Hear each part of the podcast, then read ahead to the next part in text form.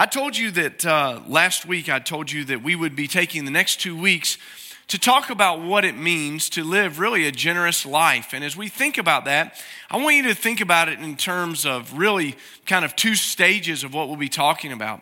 This is really kind of like what Stewardship 101 is. That's kind of what we'll call today. And next week, we'll kind of say, well, what's that next step? What happens? after we do that. And we're working on something for you that I hope will be beneficial to you. Uh, Jack Wilkerson, uh, one of our deacons, life group leaders, uh, just kind of had the idea that maybe after doing this, it would be helpful if we just had a time where uh, we could talk basics. If you just had questions about general stewardship and biblical principles. And so we're working on that, and we'll kind of hopefully have that announced for you next week a time where you can meet with him if you want to come and, and ask questions kind of in a small group format to be able to do that, maybe on a Wednesday night, which I think would be really helpful. And Jack, I really appreciate you having that idea uh, for us to do that. This is something that our church has done consistently, really for the last 15 years or longer, about this time every year. We've taken time to stop and really talk about what it means to evaluate and examine the principles of money in the scripture and really how they relate to our lives. So we talk about this in two seasons every year.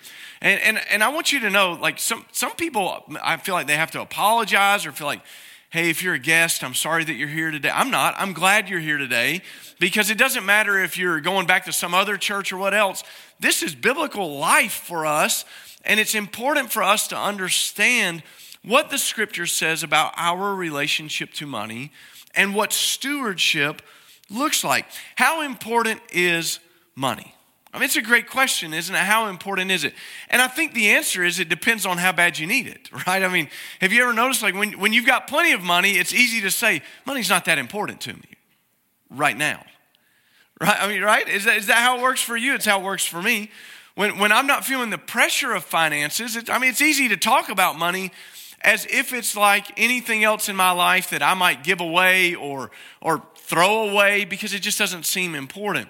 But what can happen so fast, and, and you know the way that this works, what happens in our lives so fast is that the wheel of life kind of rolls like this, and sometimes you're on the top of it, and sometimes it feels like you're getting buried by it.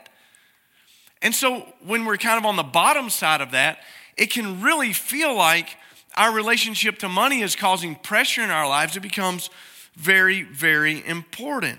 But it was important to Jesus, and it certainly wasn't the thing that he talked about the most.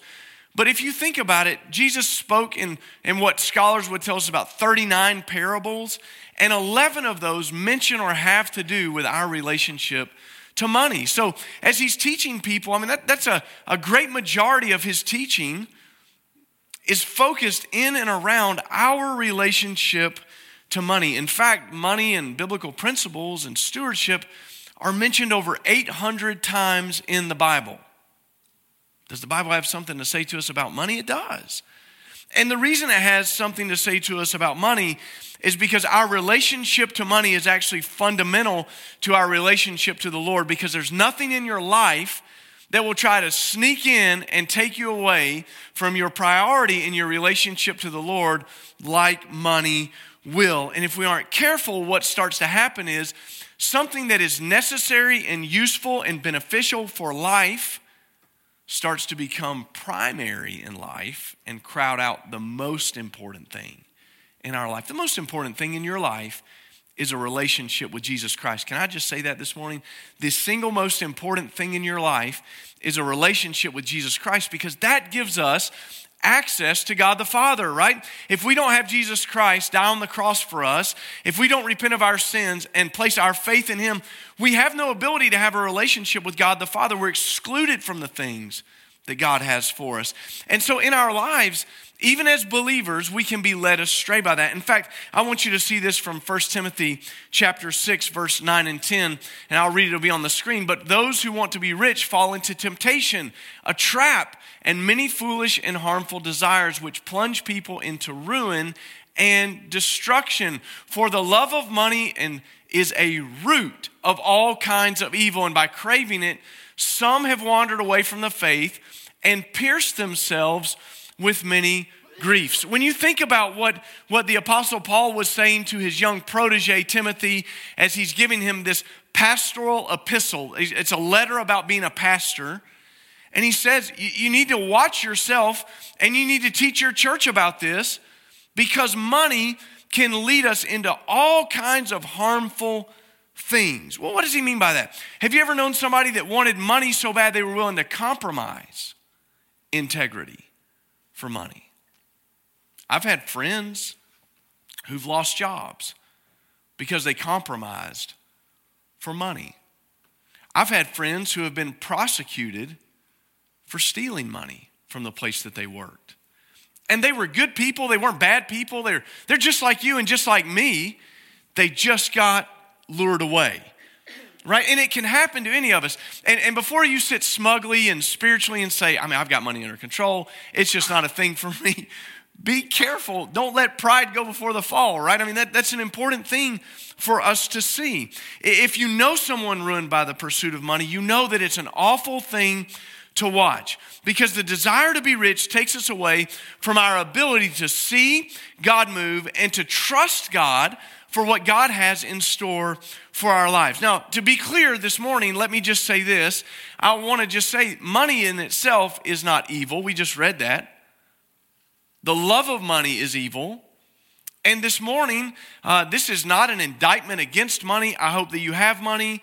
I hope that you're not feeling the pressure of life right now. And if you are, I hope that you'll uh, get relief from that and that God will, will, will send aid to you in that. And, and I don't want you to feel that's not what this is about. I'm also this morning not trying to raise money. Now, I talked to you last week about how I'm ready for our debt to be gone. I'll let you know when we're going to raise money for that, okay? I'm not trying to raise money. That's not what it's about. It's not about trying to raise money. I want to be very clear about that. I want to raise stewards up. I want to teach you to be a steward and to walk in obedience to the Lord in your relationship to money because if you get that i'll never have to raise money. That, that, that'll be a great thing. You know one of the things that we don't do here when we talk about sending people on mission trips or we say man we need to send our students to camp or that kind of thing we never ask you to like have a yard sale or a bake sale. Let's try to raise money. We don't do it. Stewards give money for everything that's needed in god's house that's how it is. So we don't need to raise money for those things. I'm also not trying this morning to guilt you into giving more. Not it at all. Don't want you to be feeling guilty when you leave here. You should not feel guilty. You should understand very clearly whether or not you have a right relationship to money or not. You should understand the biblical principles of stewardship and tithing, but it shouldn't make you feel guilty. That, that's entirely not the point.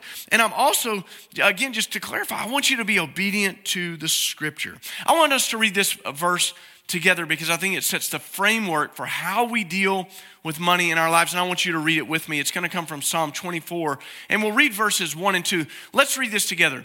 The earth and everything in it the world and its inhabitants belong to the Lord, for he laid its foundation on the seas and established it on its rivers. So when you read these verses, this is fundamental to understanding everything we need to know about money. Who owns it all? God. Now, you just said that God owns it all. So, in a second, I don't want you to take that back and say, well, now wait, but that's mine, okay? Do you ever find yourself doing that? God owns it all, but this is mine. it doesn't work that way. If it's all the Lord's, because He established the world, He created the world.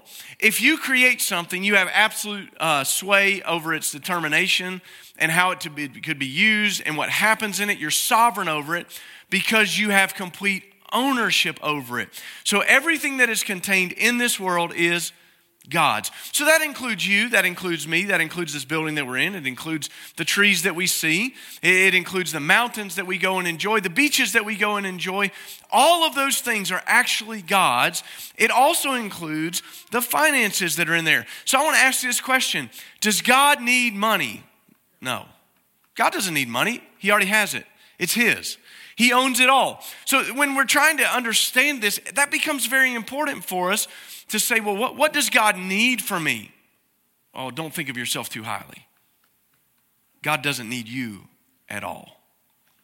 Do you remember what Jesus said? If you keep silent, the rocks will cry out. We don't need you. Don't think of yourself too important. God doesn't need me, He doesn't need you. He created us. He's got us. It, we're, we are His. We are the sheep of His pasture. He owns it all. So God doesn't need money. And this then is the baseline for how we understand everything. If it's all His, it gets to the heart of the matter for us to understand whether or not we are owners or stewards. Now, this is very important. I don't want you to miss this. When we talk about stewardship, we talk about things being left in trust to us. Now, they're ours in trust. Owners have absolute say over everything that happens, right? Uh, if you own the Tennessee Titans, you have absolute say over what happens to that football team. You can cut who you want, you can hire who you want, but if you're the manager for the Titans, you're in stewardship of those things, right? That's different than being the owner. So when we talk about God owning the world and everything in it and us being stewards, that changes everything. Stewards have to approach everything that comes through their hands with open hands. Open hands. Why is that? Because they're passing through our hands. You've often heard it said, right, that when we do funerals, nobody attaches a trailer to the hearse because you can't take it with you. It's going to stay, it passes through our hands. The question is do we understand that in the days while we're living? Because if we do, it changes everything.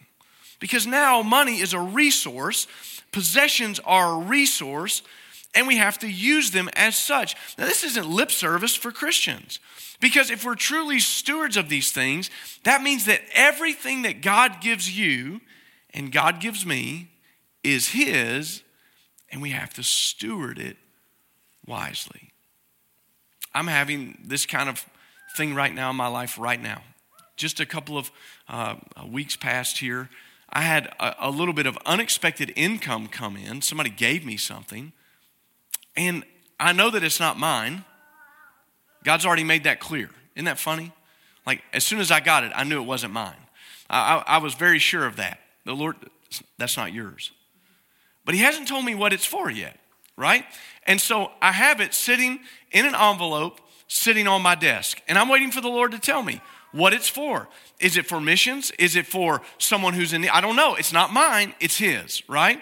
When we think about it differently, that means that everything that passes through our hands deserves its place in God's economy, meaning that we don't just go and spend it. That every increase that we get is not just for us to use for ourselves. Now, a couple of weeks ago, we studied Proverbs 3. I want you to turn back there. And I want you to look at these verses with me again. We looked at Proverbs 3 in verses 5 and 6. And we talk about these verses, they are fundamental. We were talking about big decisions and how to discern God's will in big decisions. You remember that just a few weeks ago? And I told you to get ready because we were going to talk about money in just a few weeks. Let's read these verses again from Proverbs chapter 3, verses 5 and 6. Trust in the Lord with all your heart and do not rely on your own understanding. In all your ways, know him, and he will make your paths straight. So, the, the key th- verse there that we, we learned was trust in the Lord with all your heart and lean not on what? Your understanding. Now, my understanding about money may be very different than God's understanding about money because Isaiah 55 says that God's thoughts are different than my thoughts. Can we say amen to that? Do you think that God thinks about things differently than you do? Does God value things that you don't? You ever thought about that? Does God value things that you don't? Have you ever thought about a person who interrupts your day? And they are just a nuisance to you because it's an interruption? And have you ever thought that maybe God values them more than your schedule? Have you thought about that like that? God values things differently than you value them. So, the way that God values money and the way that God thinks about money is different than the way we think about it. We often think about money as something that we are to acquire and hold on to because we need provision for the future. Now, I'm not telling you not to save money. In fact, I hope that you will. There's a biblical principle there for saving and, and stewarding correctly and being ready for a rainy day. But that's not what we're talking about, is it? We oftentimes think the goal in life is to get and get and acquire and acquire, and we're winning if we have more than we did last year, and we're losing if we don't. And that's not how God values it. It's not how He views it because His thoughts about it are differently. So, if we're going to understand Proverbs 3, 5, and 6, they give us a clue about what is to come just a few verses later. God thinks about things differently. Don't trust yourself, trust the Lord. And this is important because this is not the same thing as trusting your own common sense. Common sense is a good thing to have. When I was growing up, uh, people would often say, That's a smart kid, but you have the common sense to come out of the rain right? Common sense is good. If it's raining, be good to come out of the rain. That's a helpful thing. But sometimes common sense overrules God's sense. Well, it shouldn't, because the way God thinks about things are different than how we think about things. And our lives as Christians are to be brought into conformity to God's will, not the other way around. We're not trying to bend God to match us. God is saying, You be pliable and come to me. So when we think about these things, we start right there. As we deal with dollars, we want to deal with them sensibly, but we want to deal with them with God's perspective in mind. You ready? Let's keep reading. Go down to verse 9 of chapter 3 in Proverbs. Honor the Lord with your possessions, with the first produce of your entire harvest then your barns will be uh, completely filled and your vats will overflow with new wine. This is a, a great thing for us to see here because it's one of the first times in the scripture that we begin to see again a conditional blessing. There are some other ones that we see in scripture. One of the famous ones that you probably learned if, if you worked with our children in Awana, you, you probably learned what we learn in Exodus chapter 20, right? Honor your father and mother what? So that your days will be long upon the earth. It's, a, it's the first blessing, or the command with a promise, rather. It's a conditional blessing. If you obey, I will bless. And by the way, that's how it always works in Scripture. If you obey, I will bless. Oftentimes we think that it should be the opposite. If God, if you give me a bunch of stuff, I'll really honor you with my wealth. I will then start to tithe. I will then be generous to the needy. It never works that way. It doesn't work that way. And it didn't work that way when you were growing up either. It doesn't work that way. I remember one time uh, my parents were trying to get me to do a little bit better in school. Anybody, can I get an amen to anybody that ever had to do better in school? Please, am I the only one? You know, it was a constant thing around our house when I was growing up. You know, this idea of you need to do better in school. And it generally revolved around mathematics. No shock to you. Uh, that, that's a, that was a problem area for me. And one time, my parents said, uh, Hey, if you'll work really hard in mathematics, we're going to take you to the SEC championship tournament for basketball. And I was like, I am all in. And they bought the tickets before the report cards came out. That was bad because I didn't get it done. But I knew that Big Gene wasn't going to let those tickets go to waste, right? And we went on to the SEC championship anyway, and I heard about mathematics all the way to Knoxville. You know what I'm talking about? And how I needed to get my tail in gear. And that was, that was the theme of the day at our house. It doesn't work that way. You, you, you don't bless because then it doesn't work, right? What you do is you, you, you, dangle that carrot out there and you say, if you'll obey me, I'll bless you. And that's all through the Old Testament. Don't ever lose sight of that. If you obey, I will bless. God doesn't bless so that we'll obey. He says, If you obey me, I will bless because my ways are higher than yours. My ways are right, they are pure. So the Lord says, through Solomon, who is the wisest person that ever lived, honor the Lord with your possessions. And he gives us this important piece of it the first fruits, the first produce. Now, you may say, Well, I've got a garden, and the truth of it is, uh, Pastor, if I honored the Lord with the first bit of produce, there wouldn't have been anything to show you last year. Black Thumb took over and I killed everything I've got. You've got a job though. You're earning income, passive income, active income. You're earning these things. And what the Lord is saying, when God blesses you, bless Him with the first of your produce. And I want you to understand this. This is important. This conditional blessing is not telling us give so that we'll get rich. Can I, can I just stop? And I always have to say that because somebody in here is going to go, Is he talking about the prosperity gospel? If, if, I, get, if I put $5 in the offering plate, is God going to give me 500 I don't know, but I doubt it. He may. But that's not in Scripture, is it? That's not what it says. It doesn't say hey, give to the Lord and God will make you rich. It doesn't say that. Can we examine these verses again? It says, give to the Lord the first of the produce of your entire harvest. Then your barns will be completely filled and your vats will overflow with new wine. As you give the first fruits, giving leads to abundance and plenty. Now, here is the biblical principle. As you honor the Lord with the first fruits of your wealth, here's what starts to happen God supplies all of your needs through his glories and riches in Christ Jesus. And I believe this because of what scripture says, not only here, but in another passage we'll look at in just a minute. You'll have some extra so that you can continue to be a blessing to other people. You'll, you'll have a little bit extra to do that with. And, and, I want you to see that because that's important for us. It's not a how to get rich scheme. If I give, then this is how can I game this system. This is not how to kind of tap into God's lottery. There isn't one, it doesn't work that way. This is how to honor the Lord and be obedient so that God will completely give you everything you need and give you abundance. And so you say, well, how much should we give of these first fruits? I'm so glad that you asked. One of my favorite verses of scripture is Malachi 3:10. I'd like to read it for you because it really deals with the first fruits.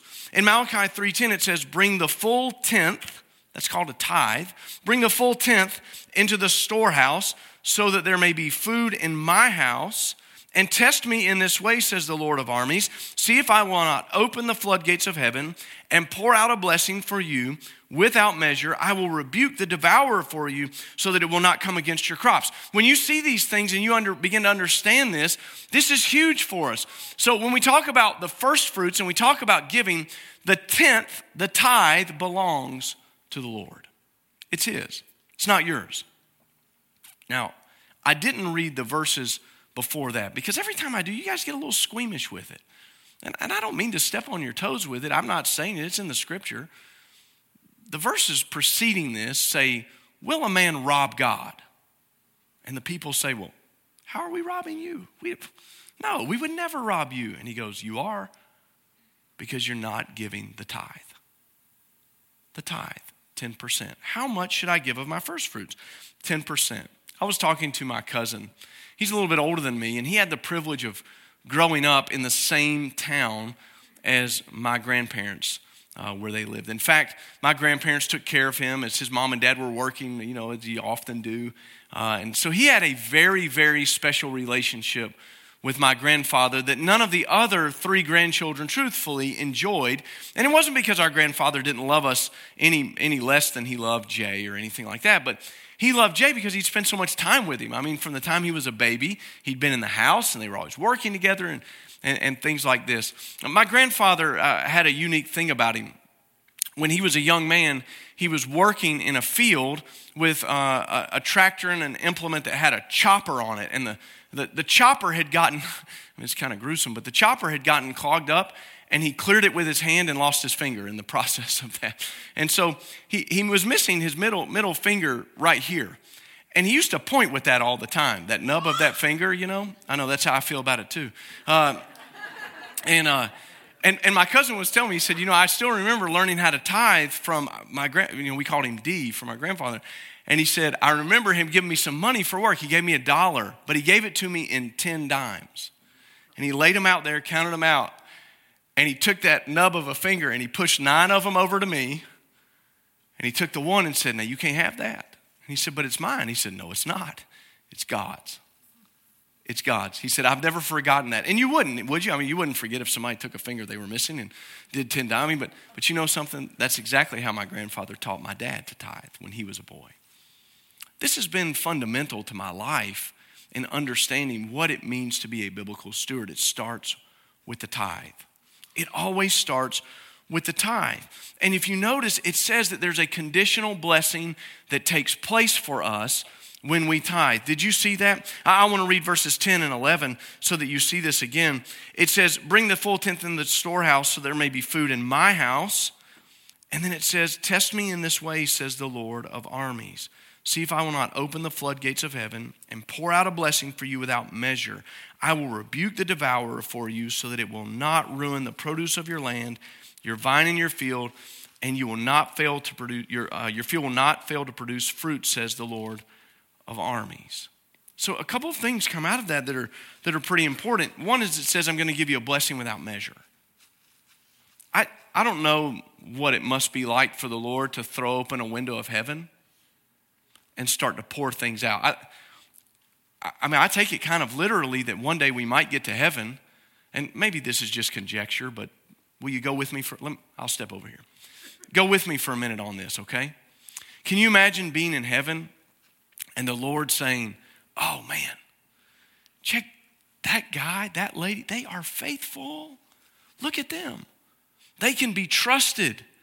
Look at them, they're tithing. Come on, God, throw the windows open, let's go. And they throw the window open and they start to pour out the blessing. So much so that you won't be able to even receive it, it says. It's a beautiful picture, isn't it? of God doing what the psalmist talks about in Psalm 23 my cup overflows. I'm going to give you so much, you, won't even be able to receive it. You'll be amazed at what I might do if you'll just obey me. But he also says something else. Did you notice that? He said, I will rebuke the devourer. Now, that means something in agricultural terminology, doesn't it? Because when you plant a field, I mean, a lot of what we're dealing with today is we're talking about how are we keeping our fields safe. And many of you, you know, are, are pretty passionate about uh, making sure we're not eating, you know, pesticides or, or those kind of things in our produce. We want it organic and whatnot. But it comes at a cost, right? It's hard. You, you get a little bit less yield, perhaps. And a farmer, you can understand, would be certainly worried about that. And again, I know you might be saying, well, I'm not a farmer, so I'm not really worried about that. But, but think about it this way all of these people would have been farming. They would have understood that. They would have all had the big garden. They would have all been trying to live that way. So, what he's saying is the things that you put your hands to do, I'm going to help you succeed in those things. I will prosper you. Doesn't mean that you don't get something out of the field if you don't tithe, but it does mean you don't get all that you could. That's interesting, isn't it? To not get all that you could. Well, Pastor, I thought you said that it wasn't all about me and all about what I could buy. It, it's not. Because as you become generous towards the Lord, and the Lord becomes generous towards you, you'll become generous towards others. I say this uh, every year now when we get to Global Focus, but I, I just think it's worth repeating.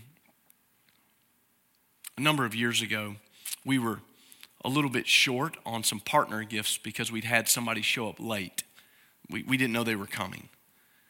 And so, you know, we do partner gifts months, uh, like a month in advance, right? I mean, so it's like kind of hard to, to get that going. And in fact, didn't know they were coming until that day at noon. And, you know, we, we were trying to get a few things done. And I'd sent Kathy to the store with our children. And I think Margie had gone with you, and y'all picked out some toys for their children and different things like that. But the parents were there, and we, and, and we just didn't, we didn't have anything for them. And right before the service start, a guy walked in and said, Pastor, I really wanted to do something this year for a family in Global Focus. I just, I kind of fell asleep at the wheel. I missed the opportunity. It's probably too late, isn't it? And I was like, Well, that depends. He said, Can I just give you a $1,000? Yes, you can. it blessed those people's socks off. That's God's economy. That's God doing what only He could do. That's God providing the increase. God had given him an increase, and he was ready to be generous to someone else.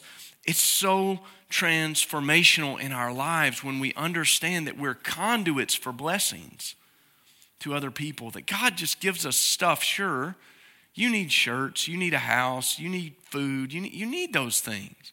And this is not a message about go home and sell everything you have and don't ever buy anything again. That's not what it's about.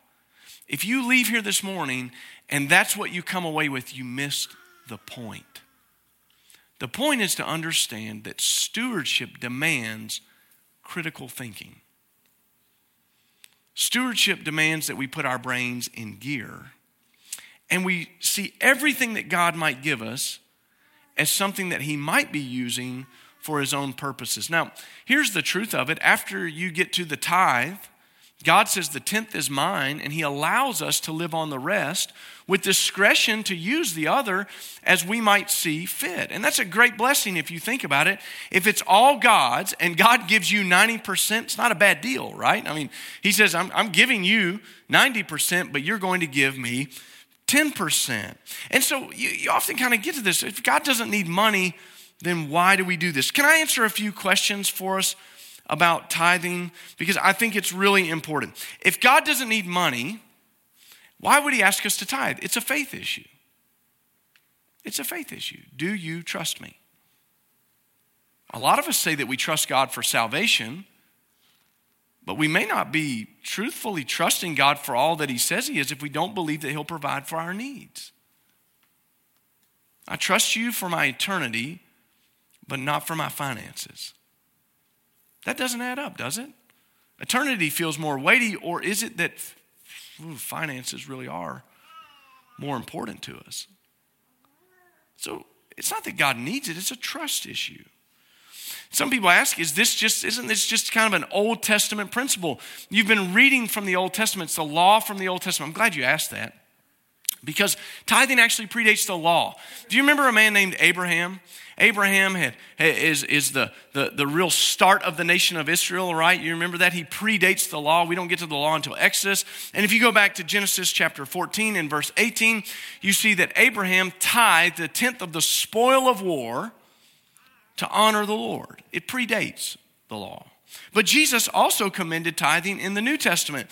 In Matthew 23 23, he was dealing with some scribes and Pharisees, and he said, You guys tithe down to the little bitty nth degree of things, the spices, the, the very little things that you would earn just from selling spices. You tithe in those things, but you're neglecting some of the big things. You ought not neglect the big things, you ought to do them both, is what he's saying. Jesus commended that for us. And so oftentimes we say, well, it's an Old Testament, it's a law thing, and we're under grace. Well, eh, we're not under grace in a lot of things from the Old Testament. You say, well, what do you mean by that? Well, I mean, it's not like that you can murder people now because we're under grace, right? That law, does that law still apply? Adultery, it still applies. And you say, in fact, in the New Testament, it's heightened. You've heard it said, don't commit murder. I tell you, if you hate your brother, you've murdered. And you've heard it said, don't commit adultery. But I tell you, any man that looks after a woman with lust in his heart has committed adultery. So maybe what we would say is sure, I love grace based giving, but if you're going to do grace based giving, you should do more than 10%. I'm just throwing that out there for free. You let that live with you for a little bit. I don't know. Gross or net? We often should I tithe on the gross income that I get or the net income after taxes? And, and that's an interesting question that I think has already been answered because Solomon said in Proverbs 3 bring the first produce before the government gets their little hands on it, and they're going to get their hands on it. Uh, they do a good job at that. Before they do it, it's the Lord's because that's 90%. And I got to thinking about this a couple of weeks ago in anticipation for this. I mean, it's kind of funny because this argument of gross or net, I mean, it really boils down to not very much.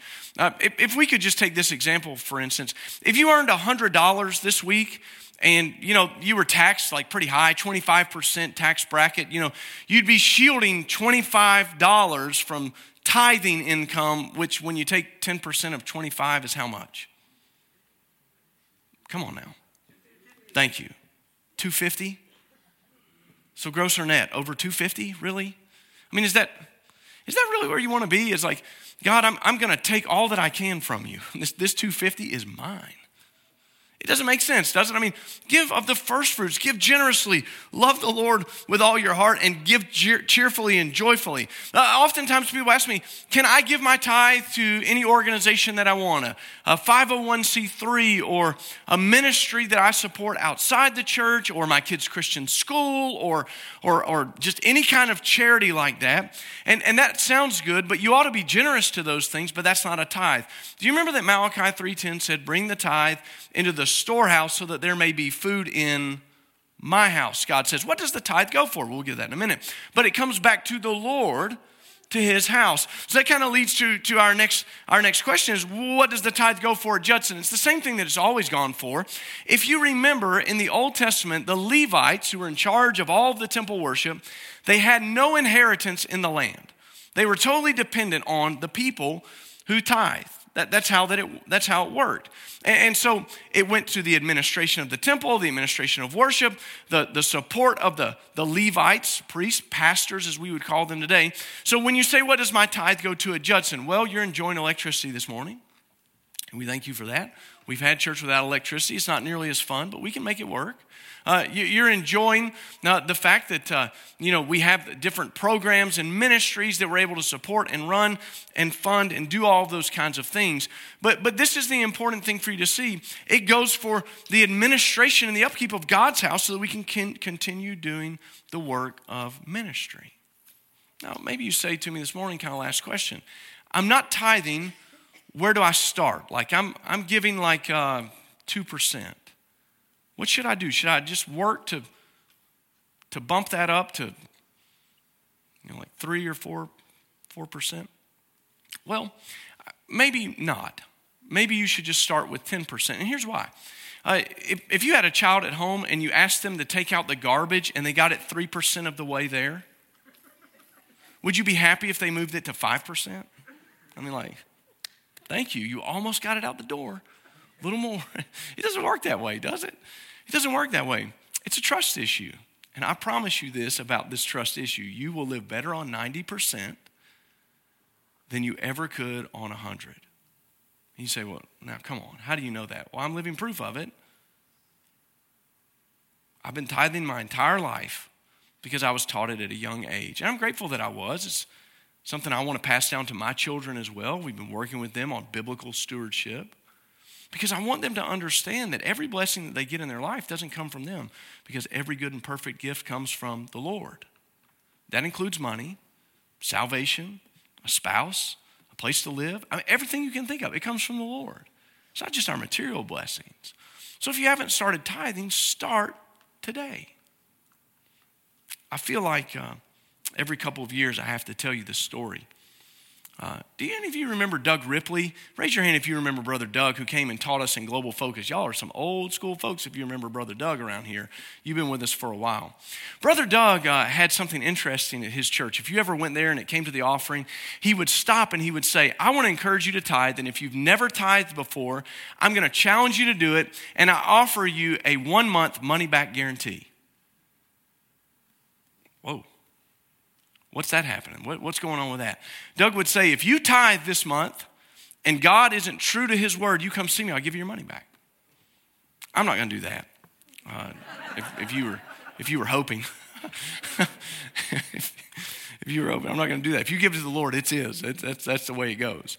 Uh, that, that's how it goes. But when I was a young pastor, I got very close to that one time. I stood up in our little church in Virginia and was preaching on tithing, and I said, with all the gusto I could muster, if you tithe this month and God isn't faithful to his word, because he says it, doesn't he? Try me in this. Test me in it. See if, I, see if I'm as good as I say I am. I mean, you, you got nothing to lose. Test me in it. If God's not true, what are we going to do, right? I mean, if he's not true to his word, we got bigger issues, right? So I stood up and I said, if you if you tithe this month and God doesn't meet your needs, you come and see me personally. I want, I want to talk to you, and I will help you in any way I can. If God's now, now there's some caveats to that. I make the same statement to you this morning. Now, don't do that and then book the trip to Disney on the credit card, right? And come see me that tell me that God wanted you to go to Disney and it didn't work out. Uh, that's not what we're talking about. Biblical stewardship means good financial practices all the way through, doesn't it? I mean, that's, that's how it works. So I stand up and I say this with all the gusto I can muster, you know, and we're going to give and we're all going to tithe and it's going to be great. And, and you, you come see me at the end of the month. Didn't think any more about it. End of the month. Nobody ever came to my office, so I was surprised when they knocked on my door. And it was one of my good friends. And he said, uh, Hey, can we talk for a minute? Sure. You remember that little sermon you gave on tithing? Yeah. You said to come see you if God didn't give you what you needed at the end of the month. And I was like, uh oh, here we go. Me and my big mouth. he sat down and he said, Pastor, I tithed, and this month I was short $200 on my bills. Yesterday is the last day of the month where I get paid, different things like that. And I was just praying what you said, Lord. You said that if, if we would do this, that you would provide for us. And he said, I, I was at work yesterday, and a guy drove up. He worked in a big wood yard. It was huge. They had stacks of wood, and they loaded on these freight cars and take them off. And this guy drove up and said, Paul, uh, you mind if I park this truck out front here and I, I want to sell it? And he said, I, I need to get $500 out of this truck. I just want it gone. $500. And he said, anything you make over top of it, you can keep. And Paul said, yeah, sure, just go ahead and put it out there. He said about 15, 20 minutes later, I don't know, half hour, a guy came and knocked on the office of the woodyard and said, Paul, whose truck is that out there? And he told him who it was. He said, What's he want for it? And Paul said, $700. and he said, Pastor, I never would have believed it. I never would have believed it. God's as good as his word. Can I ask you this morning? Do you trust the Lord? He is as good as his word. He's faithful in life, he's faithful in death, he's faithful in his promises to us, and he loves us so much. And he wants us to love and trust him. And so he asks us this morning Do you trust me? I want to ask you to bow your heads with me this morning. I want to spend just a moment and I want you to just pray. Would, would you do this for me? Would you just examine your relationship to money? Is it where it's supposed to be? Or if you were being truthful, is it not? I mean, truthfully. Are you an owner or a steward? Are you falling into the trap of pursuing wealth at all cost and maybe being led astray by those things? This is a great time to just recalibrate. It's the first of the year. A good time for us to examine these things. Would you just do business with the Lord on that?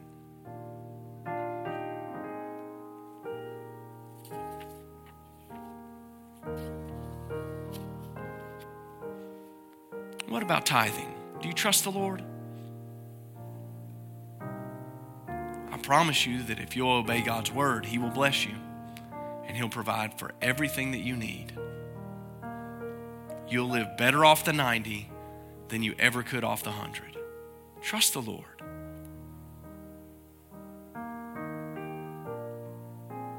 Father, you have given us every good and perfect thing. And we acknowledge that this morning. And we want to hold all things loosely in our hands. God, thank you that you have provided for us. Father, I thank you that you have provided for so many of us over the last year and really two years now. And even, even as we reported last week through our benevolence ministry, Lord, just being able to help us, Lord, that's you providing for our needs. God, I pray for the person today who just needs a little help. They need you to come through in a big way. Would you do it, Lord? But I pray they'd obey you. And I pray for those of us who are not obeying you right now in our tithing, Father, that even now you would speak. That you'd let us see that unexpected income is not ours just to do as we please, but Lord, it's a gift from you, maybe to be a, a gift to someone else. Help us, Lord. We ask these things in Jesus' name we pray. Amen.